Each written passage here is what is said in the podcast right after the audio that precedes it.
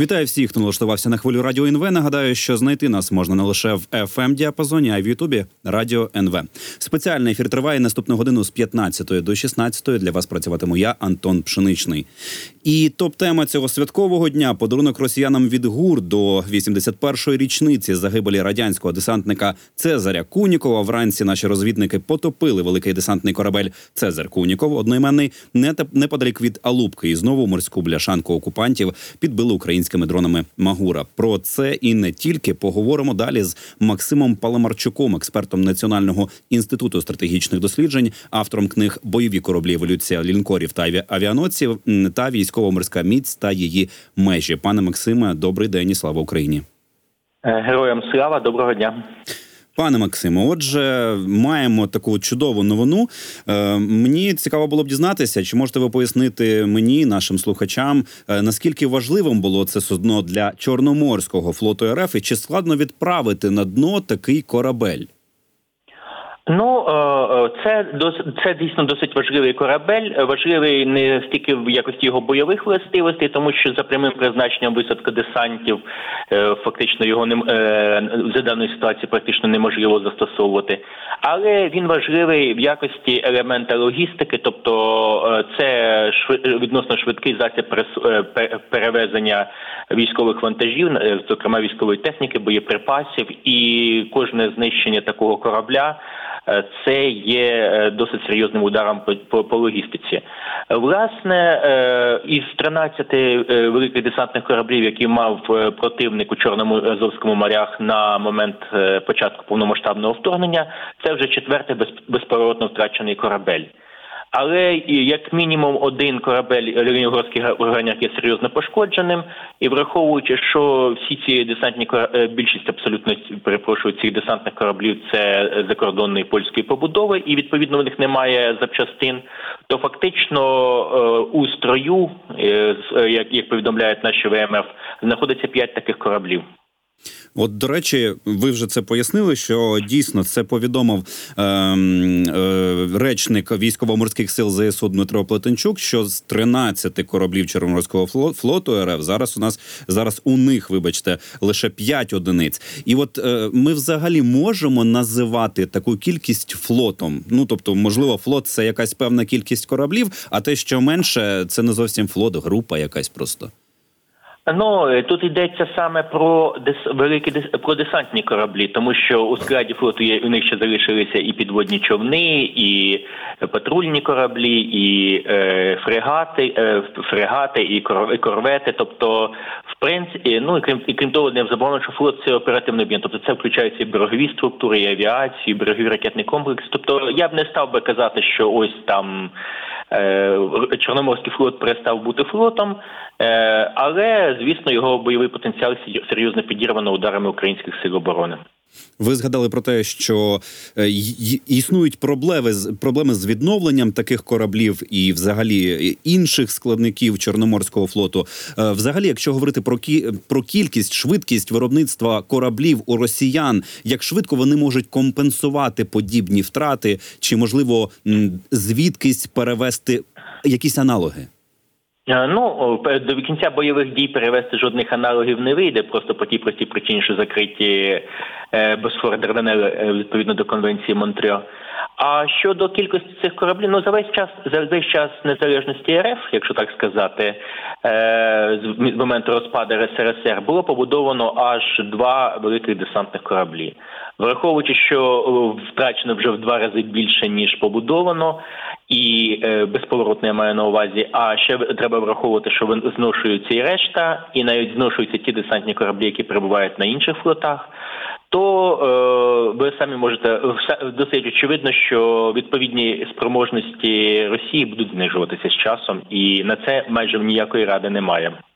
Якщо говорити про партнерів РФ, ну наприклад, той же Китай, чи можуть вони надати або деталі, або взагалі ну по шматках якось надати якісь кораблі, які можуть бути переправлені, наприклад, Керченським мостом, зібрані в Криму і поставлені на озброєння, ну або через територію РФ? А, Ну це чесно кажучи, не реалістично ні з технічної точки зору, ні з політичної. Е, е, е, наразі Китай серйозно утримується від будь-яких поставок військової техніки. І більш того, якщо говорити про кораблі, то тут, е, враховуючи ситуацію у Тайванській протоці, е, вони вони вони йому набагато більш потрібніші ніж росіянам. Тобто, скоріш за все, е, ну принаймні в цьому аспекті Китай не наважиться включатись, тому що їм самим не вигідно. Я е, я думаю, що е, ну власне за великим рахунком е, це не, не те питання, заради якого б Китай пішов на такі кроки. Тобто, ну не будемо знову ж таки, не будемо забувати, що все таки у нас насамперед сухопутна війна. Кораблі відіграють в ній значну роль, але за великим рахунком.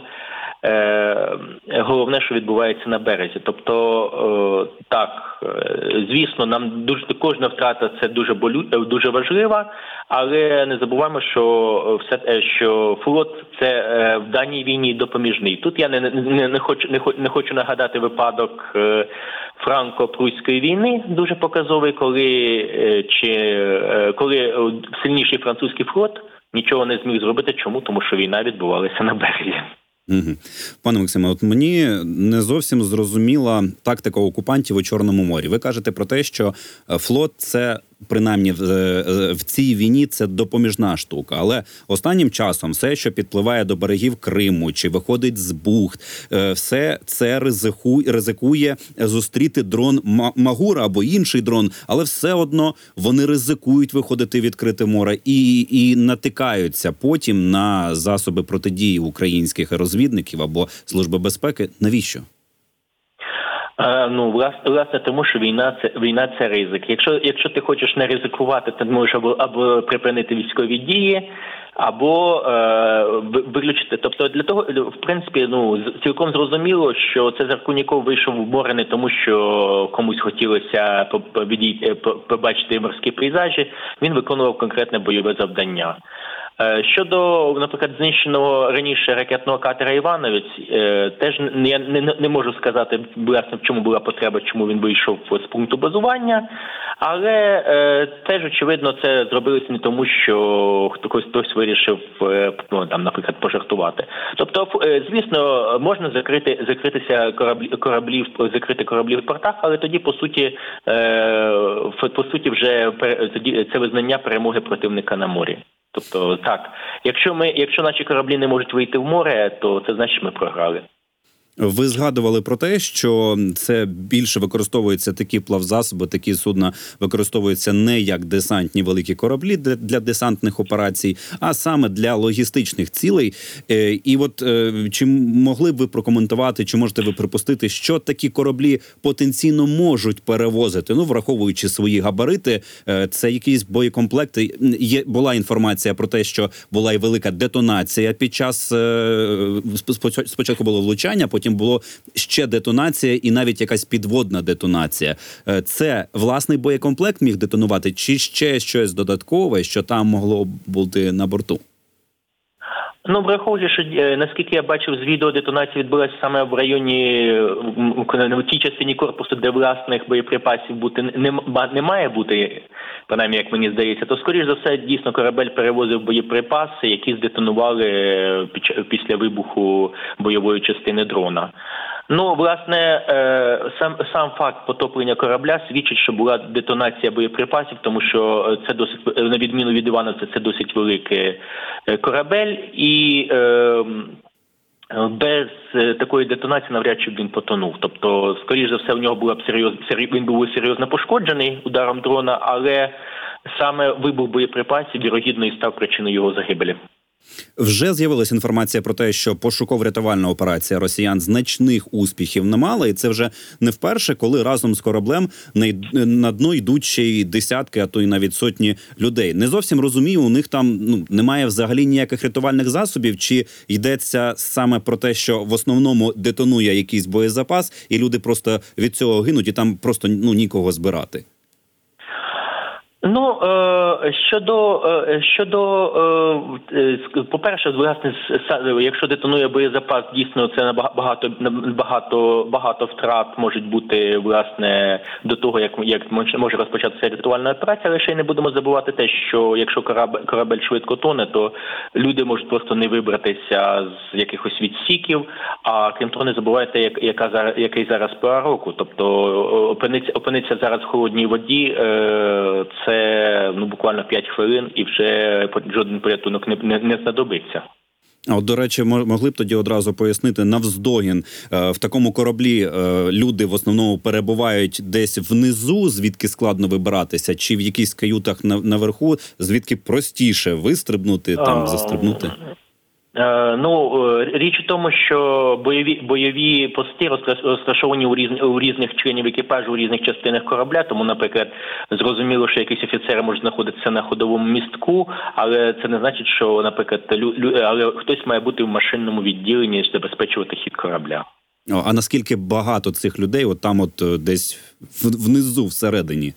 Е, ну мені важко сказати щодо е, так щодо конкретного типу типу корабля, але е, звісно, умовно кажучи, на бойовому кораблі люди роз... відносно рівномірно очевидно розташовані.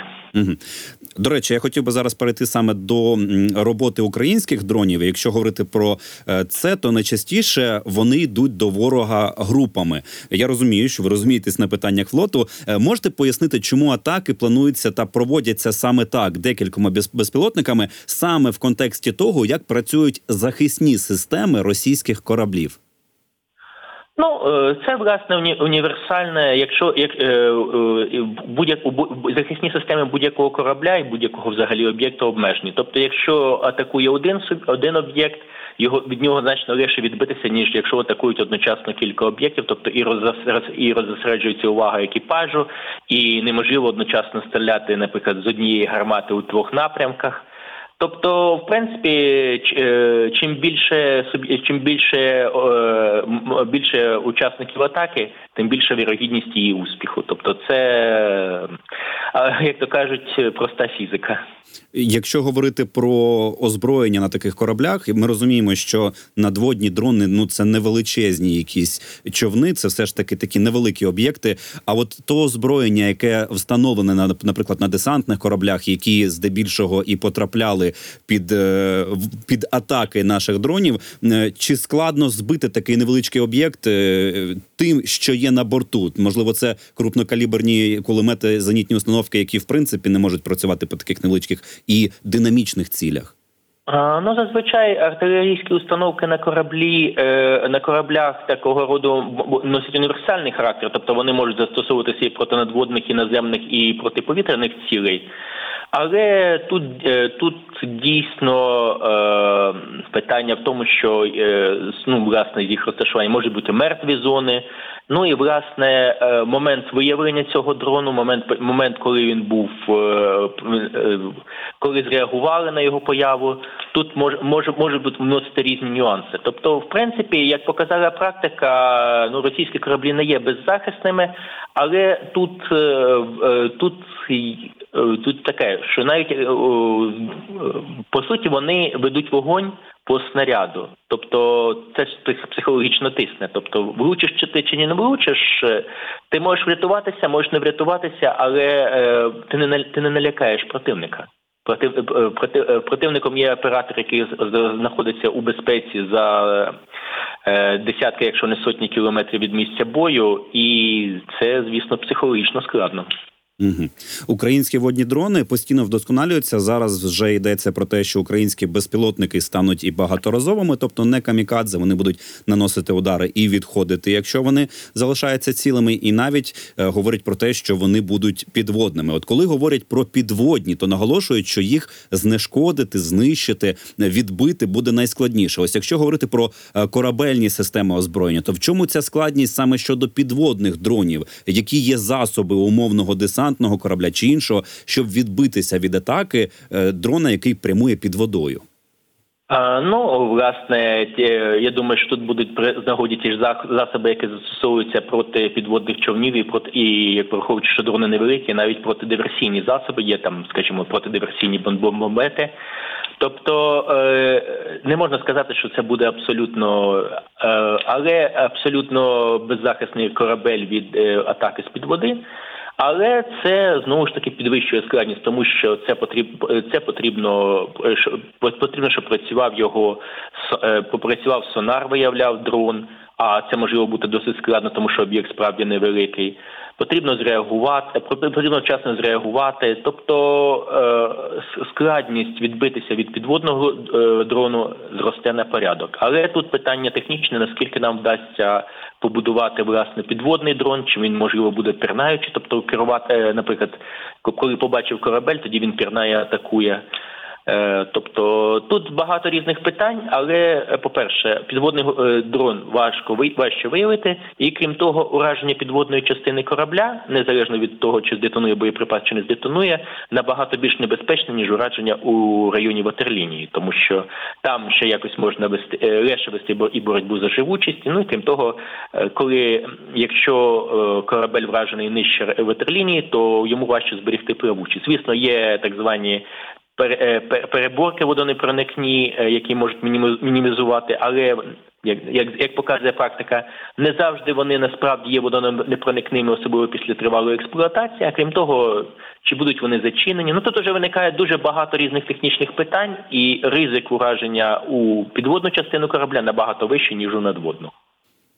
А скажіть, будь ласка, е, чим по суті відрізняється ось така атака дроном підводним чи там пірнаючим, як ви сказали, е, від атаки торпедою? Я так розумію, це е, сам курс, дрон може маневрувати, чи торпеда також може, може маневрувати?